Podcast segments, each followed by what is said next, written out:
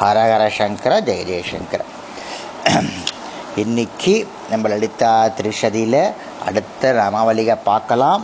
நாலாவது நாமாவளி இன்னும் முதல் ஸ்லோகத்தில் தான் இருக்கும் இன்னும் முதல் ஸ்லோகம் முடியல. கல்யாண கல்யாண சைல நிலையாயே அப்படின்னா மலை போல் ஆனந்தமே இப்படி கொட்டி கிடக்கான். உள்ள ஸ்வரூபத்தில் வசிப்பவள். அதாவது மலை போல் பராஷ் ஆனந்த சொரூபிணி. அவளை தாங்கும் பொருள் வேறு கிடையாது. ஆனந்த சொரூபமான தன்னில் தானே இருப்பவளாக கருதப்படுபவள் லலிதாம்பிகை. பரமாத்மா பரமாத்மாவிற்கு ஆதாரம் ஏது? தனக்கு தானே தானே ஆதாரம். அதனாலே தனக்குத்தானே சுரூபமாக கெட்டியாக மலை போல் ஆனந்தமாக இருக்கிறாள். ஆனந்த மயக்கோஷத்தை இருப்பிடமாக உடையவள். அதாவது மலை போல் கெட்டியாக இருப்பது ஆனந்தம். ஆனந்தம் அதுக்கு பேர் ஆனந்த மயக்கோஷம். நம்மகிட்டையுமே இருக்குது ஒவ்வொரு ஜீவன்கிட்டையும் அன்னமயம் பிராணமயம் மனோமயம் விஜானமயம் ஆனந்தமயம் என்று ஐந்து கோஷங்கள் இருக்கிறது. அதை தூண்டி விடுறது எதுனா திருஷதின்றது இந்த தூண்டி விட்டாச்சுன்னா எப்படி தூண்டி விடுவோம் நம்ம லலிதாம்பிகையை பாராயணம் பண்ணணும். லலிதாம்பிகையை பாராயணம் பண்ணுனா இந்த அஞ்சு கோஷங்களும் தூண்டி விட்டால் நமக்கு கிடைக்கக்கூடிய ஆனந்தத்திற்கு எல்லையே இல்லை. ஸ்வர்ணமலையாக மேறு பருவத்தின் மத்திய சிகரத்தில் வசிப்பவள் லலிதாம்பிகை.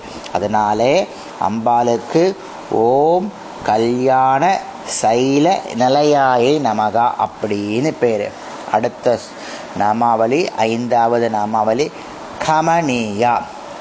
பரமானந்த சொரூபியாக இருப்பதால் எல்லோரிடத்திலும் பிரியப்படத்தக்கவள். அதாவது பரமானந்த ரூபினா எங்கும் நிறைத்திருப்பவள். யாவராலும் ஜீவிக்க முடியும் யாராலும் அசைக்க முடியும் என்பது எல்லோரும் ஜீவிக்க அம்பாள் ஆசைப்படுவதால் ஆனந்த ரூபியான லலிதாம்பிகைக்கு யாவருக்கும் அளவற்ற பிரேமை ஏற்படுகிறது.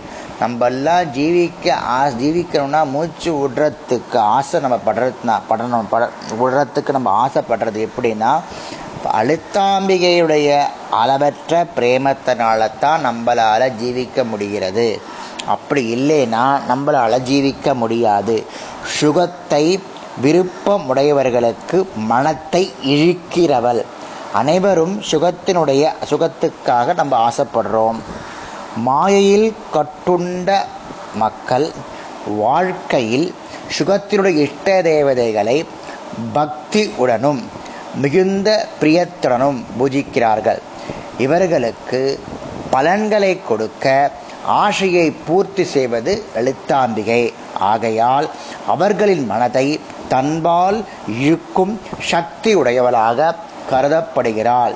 ஞானிகள் அவர்கள் ஆசை அனைத்தையும் துறந்த போதில் ஞானிகளுக்கு சொல்றார் பராசக்தியை லலிதாம்பிகையை தியானிப்பதால் அவர்கள் பரமானந்தம் அடைவதால் அவர்களையும் மனத்தையும் அழிக்கிறாள் அதாவது நம்ம அனைவரும் சுகத்தை அனுபவிக்கணும்.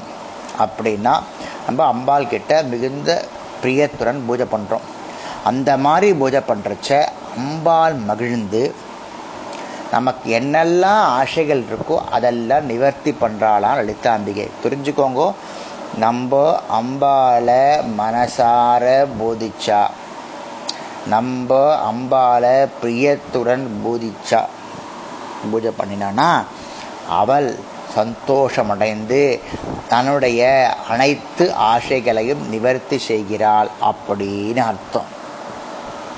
இவ்வளோ விசேஷமான ஒன்று. இந்த அடுத்த ஸ்லோகத்தை முடிச்சிட்டான்னு வச்சுக்கோங்களேன்.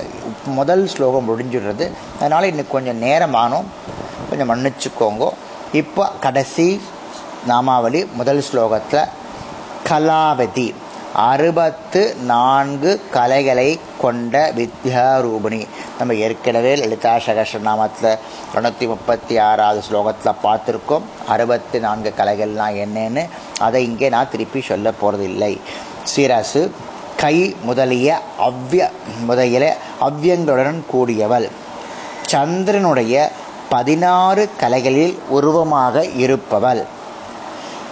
மகிமையின் அம்சங்கள் பொருந்தியவள். உபாசகன் எளிதில் தியானிப்பதற்காக இந்த உருவங்களுடன் கூடியிருப்பதாய் லலிதாம்பிகை சொல்லப்படுகிறாள். அதாவது அறு பதினாறு கலைகளில் உருவமாக இருக்கலாம் திருஷதியில். இந்த உருவம் வந்து எளிய மனிதன் பூஜை பண்ணுறதுக்கு வழிவகுத்து இருக்கலாம் சந்திரக்கலைகள் சூஷ்மத்திலிருந்து ஸ்தூலம் விளைவதையும் ஸ்தூலத்திலிருந்து சூஷ்மாகும் தன்மையும் குறிக்கிறது.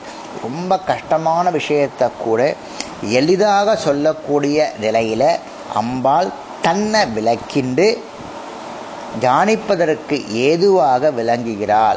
அதனால் அம்பாள் கலாபத்தியை அப்படின்னு அழைக்கிறாள். ஓம் கலாபத்தியை நமக. இன்னியோட முதல் ஸ்லோகம் முடிஞ்சிடுறது. முதல் ஸ்லோகத்தில் மொத்தம் ஆறு நாமாவளிகள் இருக்குது ஆறு நாமாவளிகளையும் நம்ம பார்த்துருக்கோம். ஹரகர சங்கர ஜெய ஜெய